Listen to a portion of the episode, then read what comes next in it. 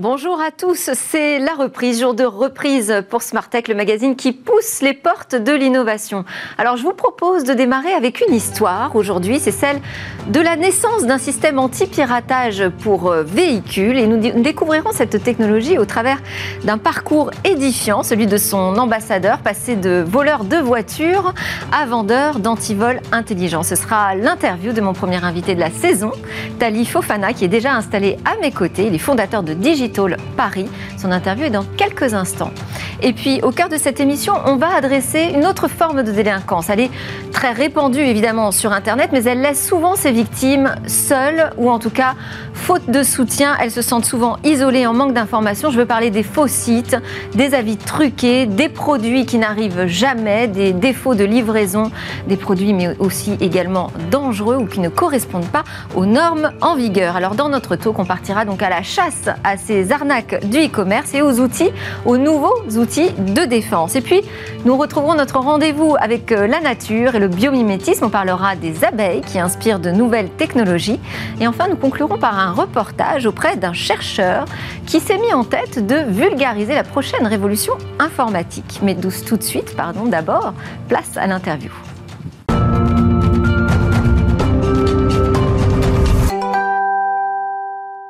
Alors, je suis avec Tali Fofana. Bonjour. Vous êtes euh, président fondateur de Digital Paris. Je vous ai présenté comme euh, quelqu'un qui a un parcours absolument édifiant. On va en parler. Mais pourquoi on en parle? Parce que vous avez monté une start-up dans la cybersécurité automobile euh, qui ambitionne de réduire drastiquement le nombre de vols de voitures. Vous parlez de réduire de 85% Qu'est-ce que ça représente déjà aujourd'hui, cette criminalité? Alors, bonjour, merci de me recevoir. Euh, bah, Aujourd'hui, euh, ça représente euh, une voiture volée toutes les 4 minutes.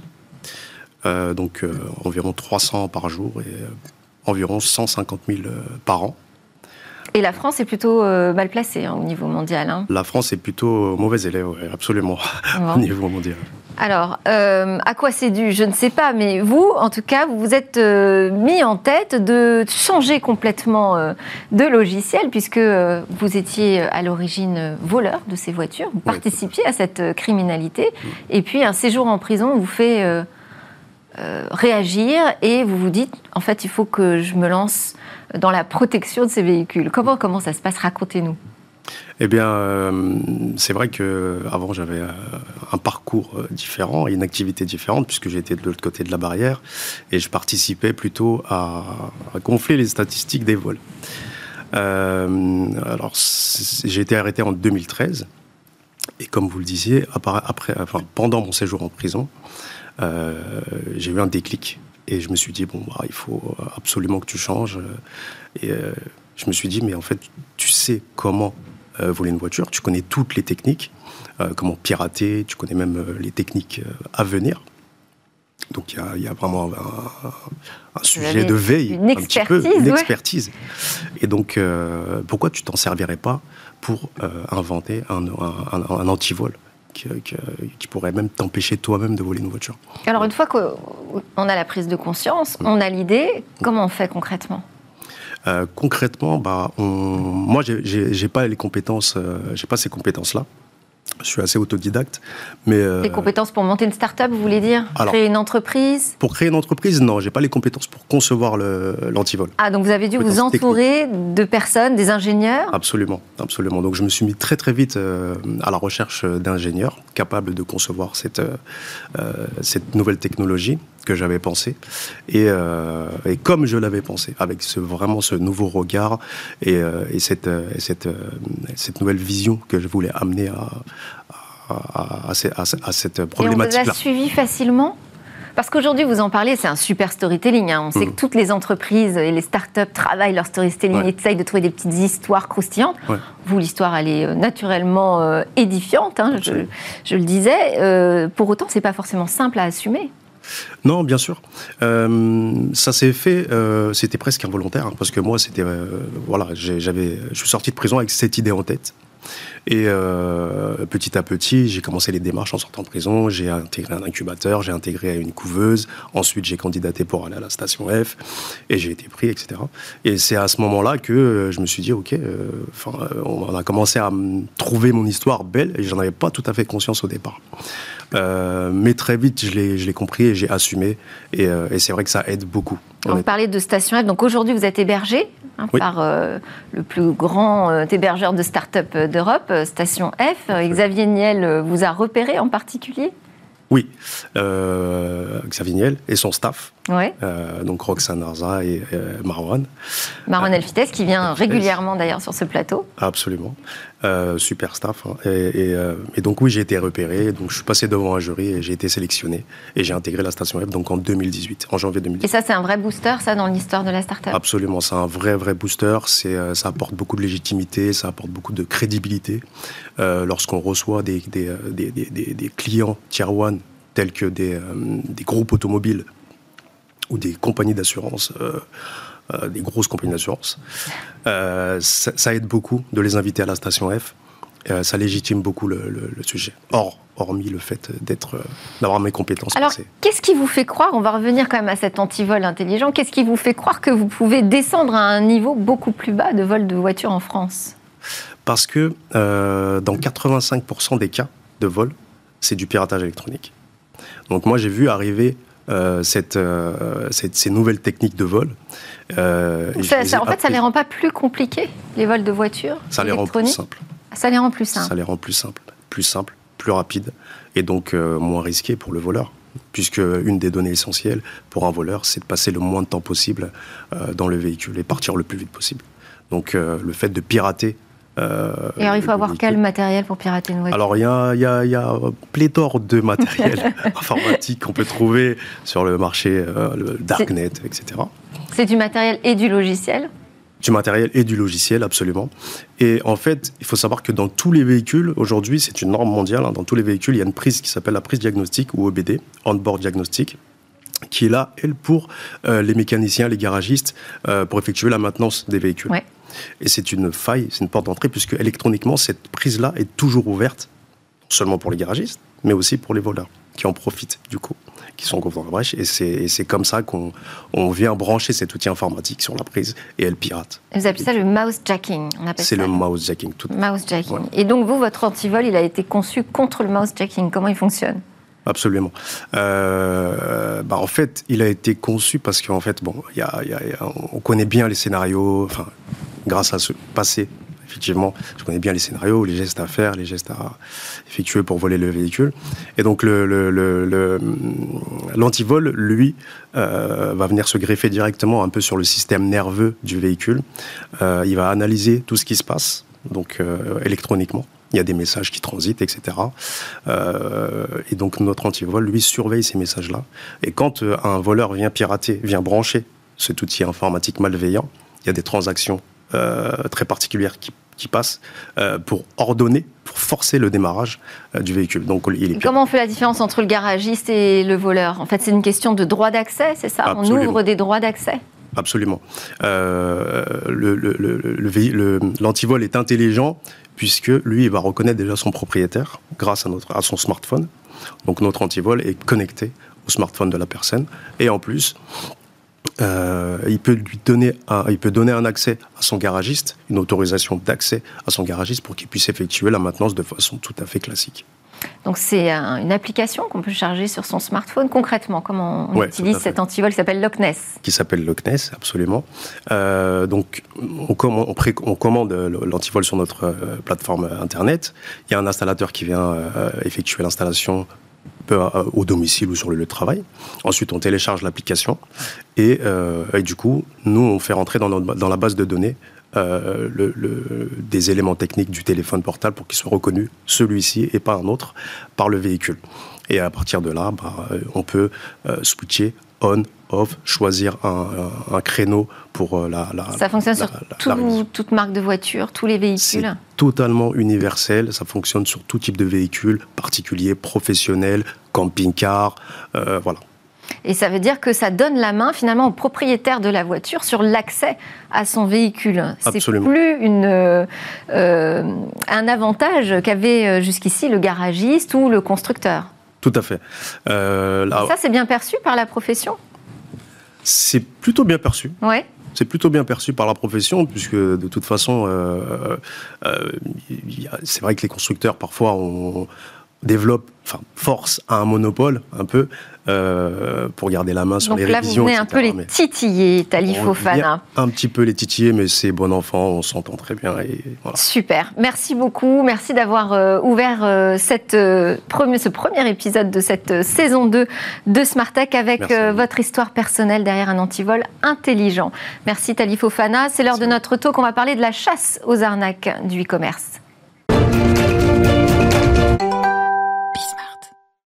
Alors, dans la chasse aux arnaques du e-commerce, pour préparer cette émission, eh bien, j'ai pu avoir accès en exclusivité à la publication euh, du rapport de Riskified, Building More Confident E-Commerce. C'est une enquête qui euh, a examiné les niveaux de confiance des détaillants et consommateurs en matière de e-commerce. Alors, on apprend dans cette étude qui a été menée au Royaume-Uni, en France, en Allemagne et aux États-Unis, eh bien que euh, parmi les Français, 40% des consommateurs en ligne affirment être de plus en plus inquiets euh, lorsqu'ils effectuent des achats en ligne. Et du côté des détaillants, eh bien, plus de la moitié ont déclaré avoir constaté une augmentation des tentatives de fraude depuis le début de la pandémie. Tout ça n'est pas rassurant.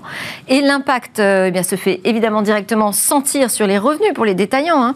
C'est une autre étude, là, c'est de euh, Jupiter Research qui nous dit que les e-commerçants auraient déjà perdu 17 milliards de dollars à cause de la fraude dans le e-commerce en 2020. Alors on va voir comment traquer tous ceux qui empoisonnent finalement ses achats en ligne avec euh, Yannick Millet, fondateur de jevérifie.com. C'est une plateforme collaborative euh, pour les personnes qui souhaitent vérifier l'état d'un bien avant leur achat ou leur euh, location. Ça peut être aussi bien de l'immobilier, de la voiture comme on en parlait, ou des produits high-tech. Et c'est une plateforme qui a été lancée en janvier dernier.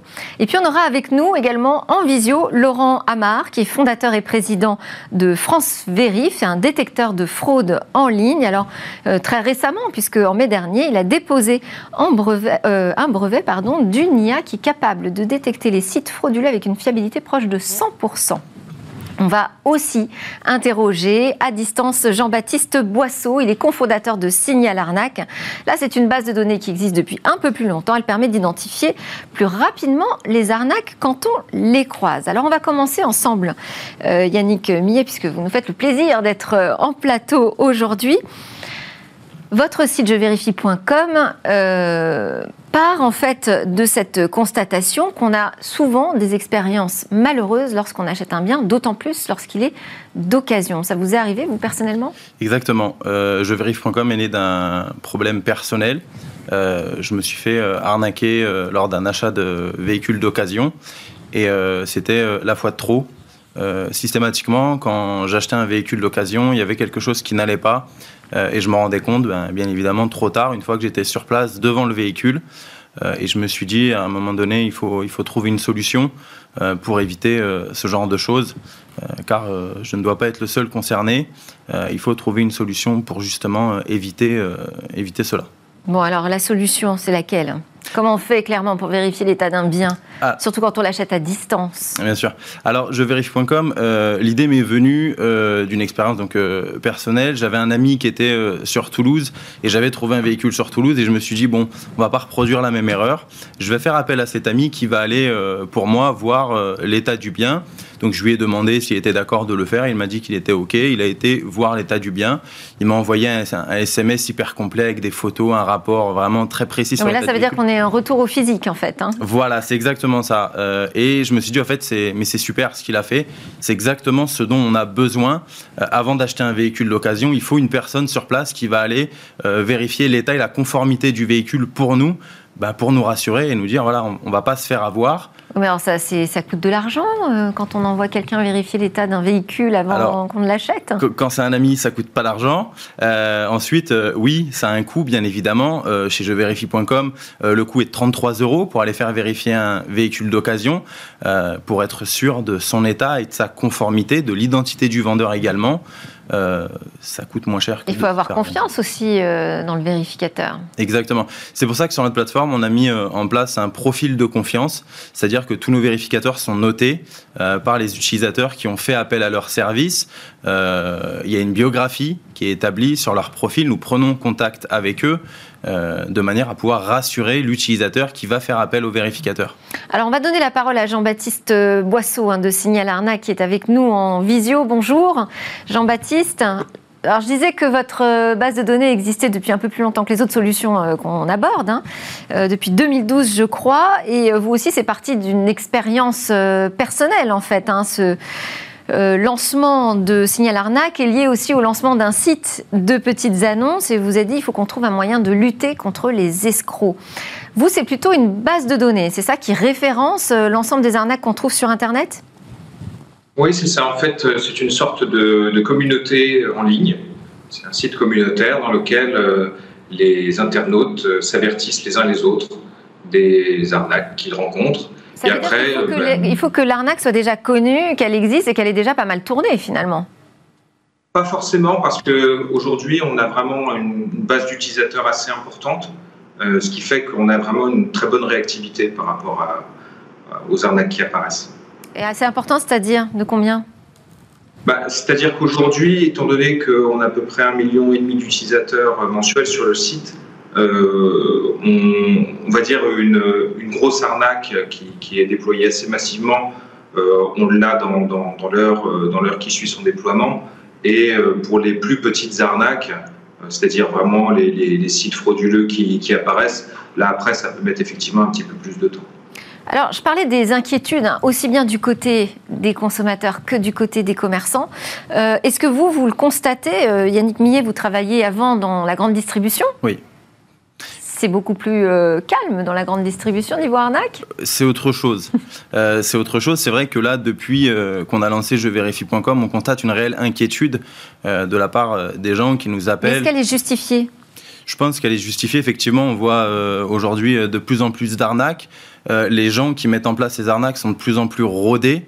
ça devient de plus en plus difficile d'identifier des arnaques. Donc oui, les gens ont peur. Euh, sur des achats euh, de type automobile ou immobilier, ça représente des sommes assez importantes. Donc oui, les gens sont méfiants.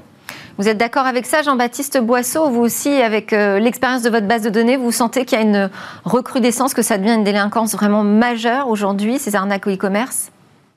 Ben, En fait, ça ne cesse de progresser. En fait, depuis, depuis 2010, on, on, constate, donc nous, à notre niveau en tant que base de données, mais après, si vous consultez aussi euh, les, données des forces de l'ordre, euh, c'est très clair. Et alors, euh, vous, en fait, c'est une solution collaborative, un petit peu comme jevérifie.com. Hein. Vous avez, vous partez, vous utilisez la base des internautes en fait pour protéger des arnaques. vous ne concevez pas d'outils techniques pour lutter contre ces arnaques sur Internet? Alors si on, conçoit aussi des, outils techniques pour, euh, pouvoir euh, alerter en fait les, internautes sur des sites qui sont très récents en particulier, bah, pour les alerter sur le fait que le site qu'ils sont en train de consulter par exemple est très récent, donc on a très peu de retours euh, d'expérience dessus et donc qui devraient par exemple se, méfier du, site sur lequel, sur lequel ils se trouvent. Donc, effectivement on a lancé ce site qui s'appelle scandoc.com il y a deux ans et demi maintenant. Et euh, donc, c'est un bon complément en fait à, à Signal Arnaque. Oui, en fait, vous, vous attribuez une note de confiance, c'est ça? Exactement. Exactement. Et qui se base sur quels euh, indicateurs? Oh, il y a beaucoup d'indicateurs, euh, des indicateurs sur la transparence de, du site, c'est-à-dire est-ce qu'on connaît son, son, son créateur, est-ce qu'on sait depuis quand il existe, est-ce qu'on sait dans quel pays il se trouve, et puis aussi euh, un certain nombre d'indicateurs sur euh, des avis qu'on peut trouver en ligne. Donc, euh, notamment, nous, il y a notre, évidemment notre base de données Signalarnac qui, qui nourrit beaucoup Scandoc, mais on utilise beaucoup d'autres sources. Alors avant de vous libérer, euh, Jean-Baptiste Boisseau, je voulais aussi vous interroger euh, sur la manière dont vous travaillez euh, avec les autorités, parce que quand vous avez accès comme ça à une base de données avec des déclarations d'internautes qui sont victimes de fraude, j'imagine que vous ne vous contentez pas de les recenser. Euh, alors nous, on pas de, nous n'avons pas de pouvoir de coercition. Nous sommes une, entreprise privée. Néanmoins, effectivement, on, collabore avec euh, avec les autorités pour les aider à, regrouper les plaintes, par exemple des, victimes, euh, aussi pour certaines enquêtes, effectivement, les, forces de l'ordre font, font, appel à nous pour, bah, pour collecter un certain nombre de données que eux n'ont pas. Et vous avez le sentiment que la réponse des autorités officielles sont, est efficace? Quand euh, ils travaillent dessus, oui, mais le problème, c'est que le, la montée en puissance du phénomène des, arnaques en ligne est, bien plus forte que euh, bah, la, réponse des autorités. Donc aujourd'hui, il y a, véritablement un, décalage et, pour le moment, l'avantage est, vraiment du côté des, escrocs. Oui, et puis en plus, on peut tomber sur des réseaux internationaux, ce qui engage des collaborations aussi qui vont un petit peu plus loin au-delà des frontières françaises. Tout à fait. Et ce que vous soulignez là, c'est vraiment important puisque on, se rend compte en fait que des, escrocs euh, qui étaient auparavant euh, dans la criminalité classique euh, et en particulier des réseaux d'escrocs internationaux se lancent en fait dans, l'escroquerie en ligne parce que en fait c'est quelque chose qui est à la fois relativement peu risqué par rapport à, l'escroquerie classique et puis ça peut rapporter beaucoup. Merci Jean-Baptiste Boisseau, merci d'avoir été avec nous. Je rappelle que euh, donc vous euh, travaillez pour Signal Arnaque et euh, plus récemment Scamdoc, donc un outil qui permet d'attribuer une note de confiance aux sites sur lesquels vous allez. Yannick Millet, est-ce que vous partagez aussi cette, ce sentiment que parfois il y a un peu d'impunité finalement hein? Oui, Effectivement. Cette mobilisation spontanée des internautes, c'est ça aussi que ça veut oui, bien sûr, on voit de plus en plus de, de groupes sur les réseaux qui se mobilisent, qui font énormément de prévention.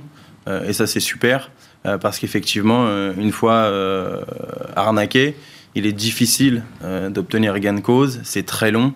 et c'est des, procédures qui sont très pénibles pour les victimes. Ah, c'est ça, vaut mieux prévenir hein, que, guérir dans ce cas.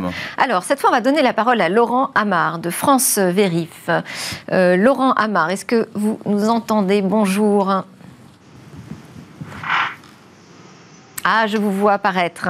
Alors vous, vous êtes un multi-entrepreneur, hein, plutôt euh, spécialisé au départ dans le commerce de fleurs, si j'ai bien suivi votre parcours.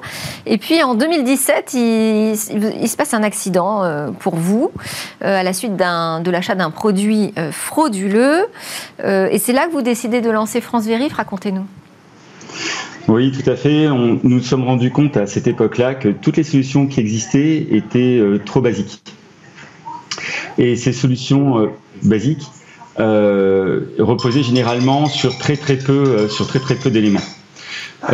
C'était soit l'âge du site.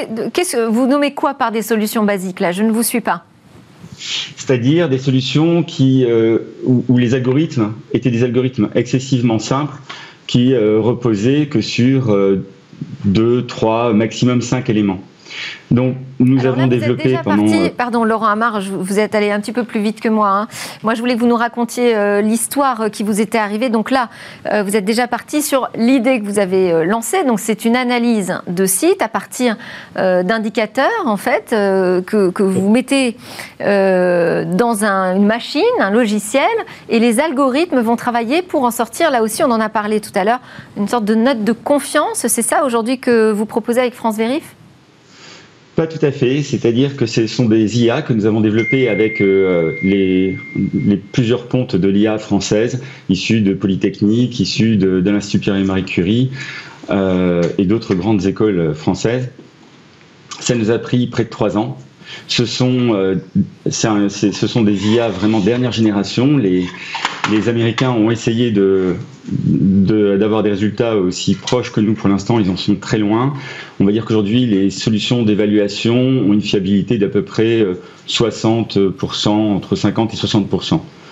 Euh, nous, nous sommes à, un niveau de fiabilité de près de 100%, 99, 79 pour être, pour être précis. Sur les sites euh, francophones, les sites français, sur quel type de site Non, tous les types de sites. il a fallu 43 data analystes euh, qui ont dû euh, faire apprendre sur des IA, euh, qui ont dû faire apprendre aux IA sur plus de 500 000 sites.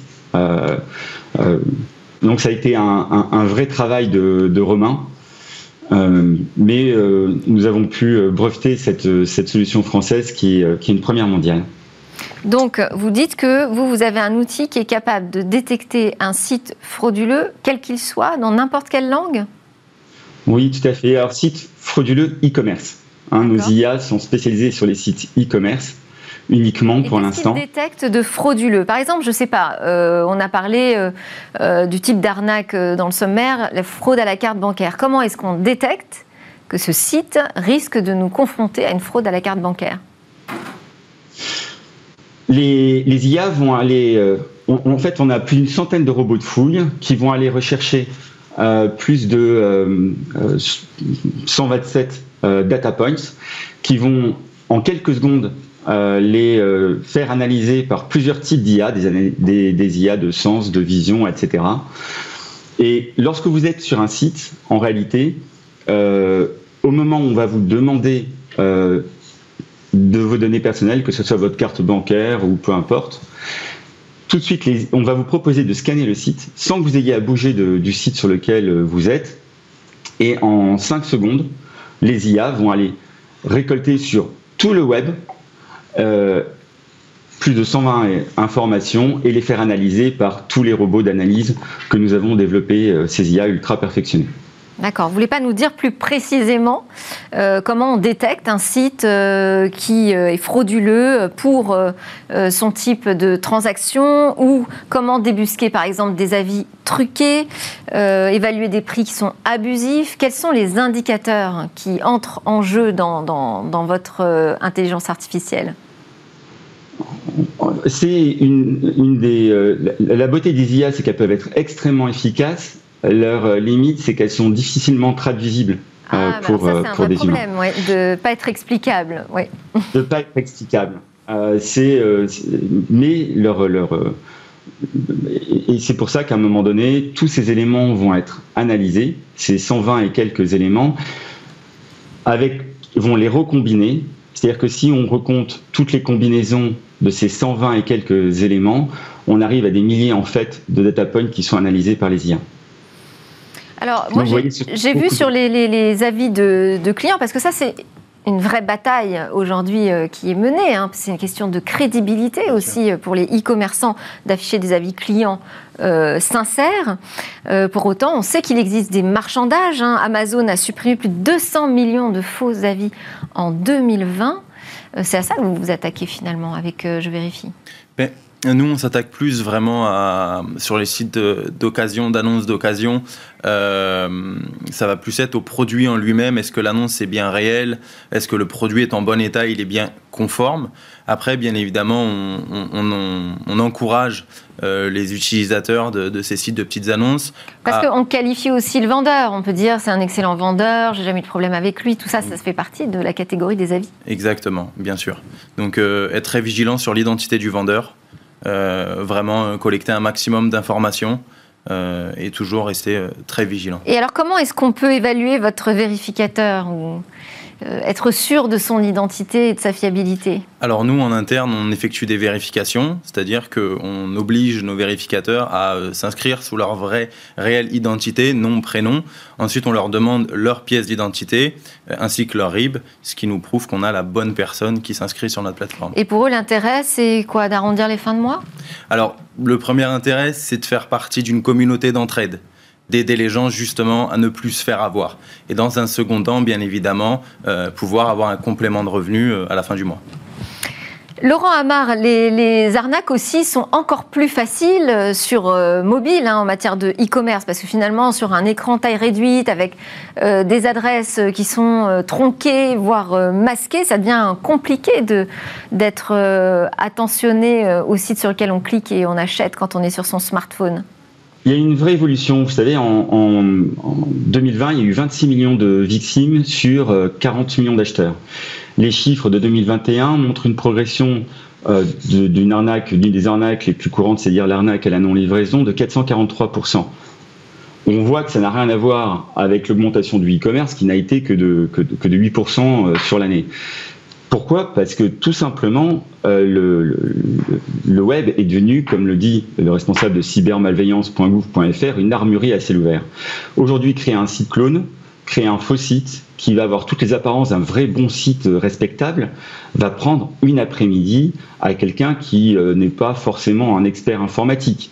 Euh, de plus, comme le disait tout à l'heure votre autre invité, ces sociétés qui font ces cyberescrocs génèrent beaucoup de chiffres d'affaires et ils vont créer entre 80 et 150 sites par jour, dont la plupart seront fermés le, jour même. et il est impossible indécelable à l'œil nu euh, de, pouvoir, euh, de pouvoir repérer à un moment donné qu'un site est une arnaque aujourd'hui ou pas. L'époque où euh, les sites d'arnaque avaient des fautes d'orthographe, de grammaire, étaient mal façonnés et, très loin derrière nous. Aujourd'hui, les, les entreprises, parce qu'on peut parler de véritables entreprises qui opèrent depuis Dubaï ou depuis le Vietnam en montant une LCC américaine ou une filiale, une petite filiale française, euh, sont légion, ont des moyens assez euh, colossaux, parce que certains engrangent entre 50 et 100 millions d'euros de chiffres par an, c'est quand même assez énorme. Et croyez-moi, ils ont des très bons marketeurs, ils ont des très bons graphistes, ils achètent des vieux noms de domaines.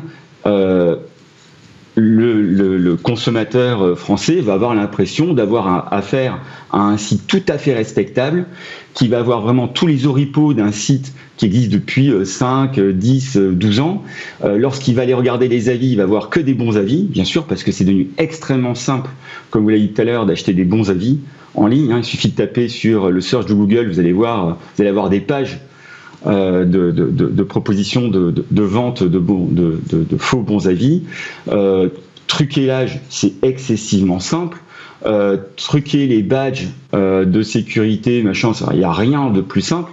Il faut voir qu'ils sont extrêmement outillés. Et comme vous l'avez dit tout à l'heure, euh, j'ai failli laisser ma vie dans, dans, dans cette histoire. Et quand j'ai vendu après euh, mon groupe, qui était le, le groupe Montsouffleur, je me suis servi de toute la, la puissance financière que je pouvais avoir suite à cette vente pour essayer de faire réellement le premier outil capable de détecter avec une fiabilité proche de 100% toutes ces arnaques. Parce qu'on parle on parle de dommages Merci Laurent Amar. On a, compris euh, d'où venaient euh, vos, ressources euh, financières, mais aussi personnelles et de motivation. Il y a aussi un autre sujet qu'on abordera sans doute dans un talk à suivre, hein, c'est la question du remboursement par les banques. Au départ, c'était automatique, on ne s'inquiétait pas. Aujourd'hui, ça devient un peu plus compliqué. Merci encore à vous tous euh, d'avoir euh, partagé euh, votre expertise et ces nouvelles armes de défense contre les arnaques du e-commerce. Alors juste après la pause, eh je vous donne rendez-vous avec le biomimétisme. On part à la découverte d'un système inspiré par l'observation des ailes des abeilles.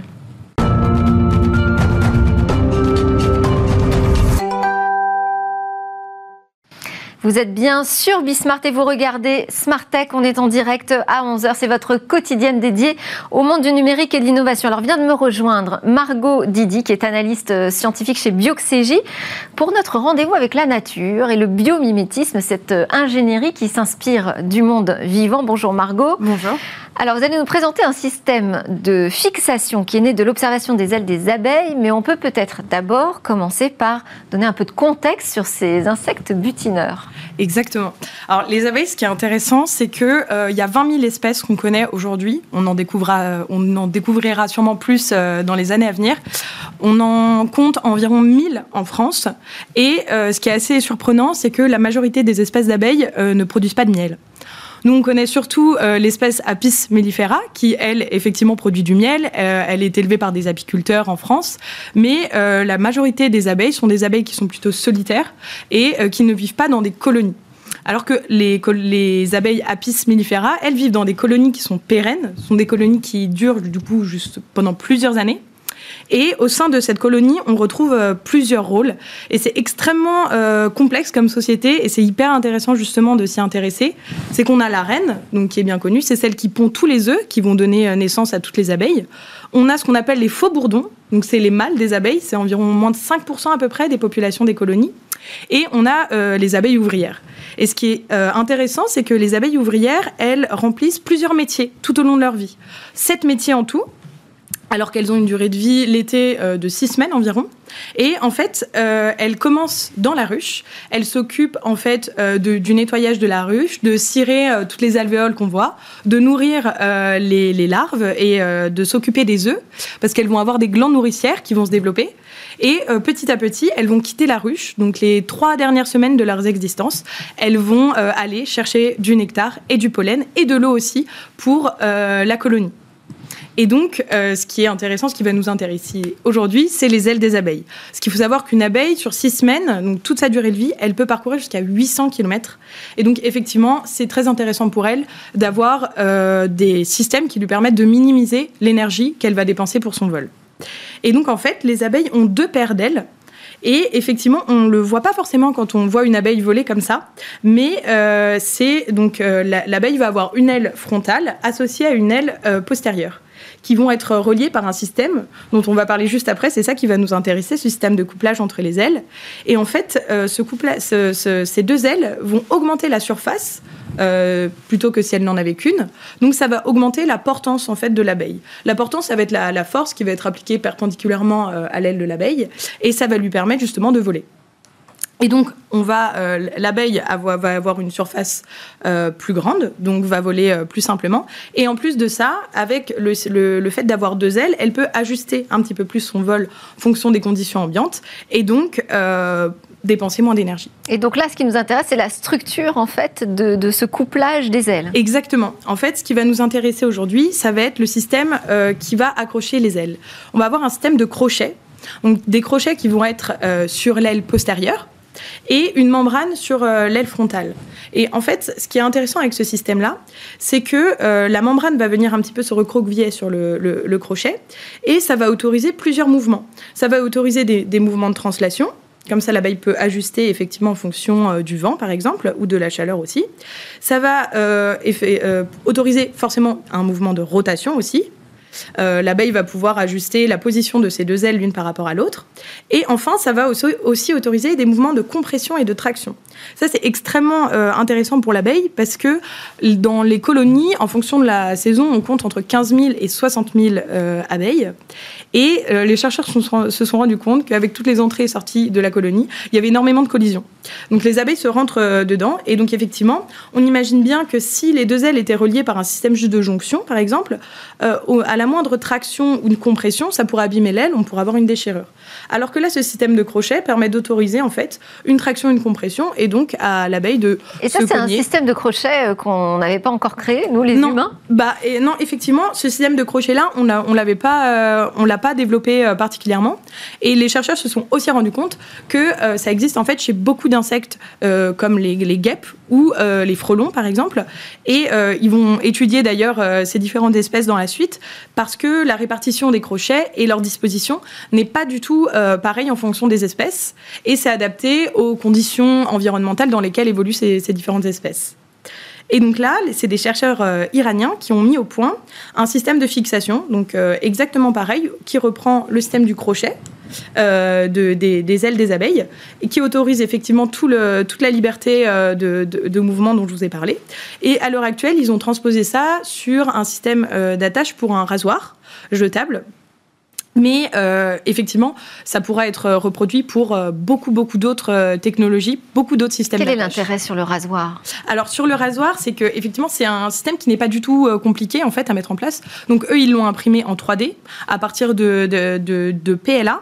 Et donc ça coûte pas cher, c'est pas compliqué, c'est facile à reproduire. PLA, pardon? C'est de l'acide polylactique, c'est un acide qui est, c'est une sorte de plastique euh, qu'on peut dire biosourcé, qui peut être fait à partir d'amidon de, maïs, euh, qui est souvent utilisé pour euh, les impressions 3D.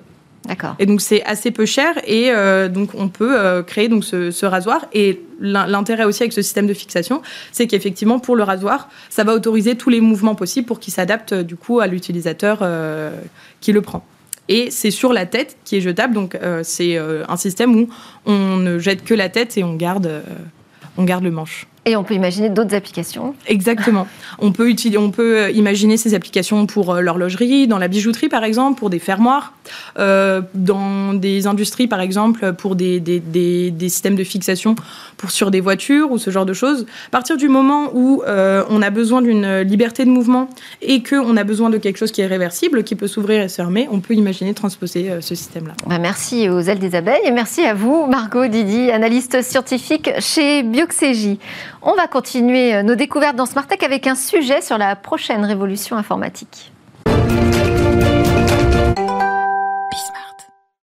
Alors cet été, Smartech est parti à la rencontre d'un chercheur, Laurent Guiraud. Il fait le pari de faciliter demain l'accès aux petites entreprises à la technologie quantique et à sa puissance extraordinaire de calcul. Pour cela, il a décidé de créer une société, la société Colibri TD. C'est un reportage que je vous propose de suivre, un reportage de Cécilia Sévry et Kosela Bouèche.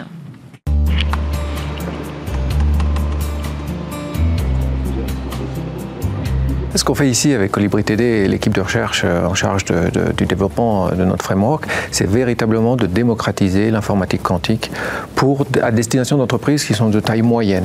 Aujourd'hui, ce que l'on voit, c'est qu'il y a de plus en plus un écosystème de plus en plus riche au niveau de l'informatique quantique. Euh, il y a quelques acteurs majeurs qui s'intéressent à l'informatique quantique, mais il y a tout un ventre mou quelque part d'entreprises qui n'ont pas encore accès, qui, qui auront besoin de cet accès, et c'est là qu'on veut se placer. Aujourd'hui, on est dans les tests, les proof of concept, les démonstrations. Mais d'ici 2-3 ans, on va avoir des, des, des des ordinateurs utilisables, des algorithmes utilisables, des, logiciels utilisables. Donc il faut s'y préparer maintenant. 2-3 ans, c'est très rapide pour atteindre, selon moi, une maturité dans un premier aspect d'ici 5 ans. Donc c'est vraiment important de s'y préparer aujourd'hui. Donc ici, on travaille sur un, un, framework, un cadre qui va permettre en fait d'accélérer les projets quantiques. On l'appelle QUIC, Quantum Innovation Computing Kit. Donc là, Hamza est en train de faire un certain nombre de simulations sur un ordinateur quantique IBM. Euh, Xavier est en train de regarder un certain nombre d'articles pour affiner euh, certains de nos modèles, puisque c'est en fait un effort assez abstrait aujourd'hui, hein, puisqu'on travaille sur des algorithmes. Donc il y a quand même un travail très abstrait en profondeur pour analyser et passer du classique au quantique. C'est toute une analyse assez profonde qui est le challenge en fait, qui est, vraiment le défi d'aujourd'hui en fait. C'est pour ça qu'il n'y a pas énormément de sociétés qui s'attaquent à ce problème, puisque ça demande des ressources assez penchées sur l'informatique quantique, sur le monde quantique, et c'est pas des ressources qui sont euh, trouvables très facilement aujourd'hui.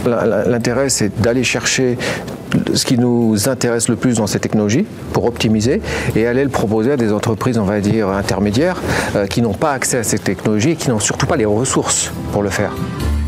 Aujourd'hui, qu'est-ce que ça va apporter? Pourquoi on fait tout ça? La première révolution quantique dans laquelle on vit a apporté le laser, l'IRM.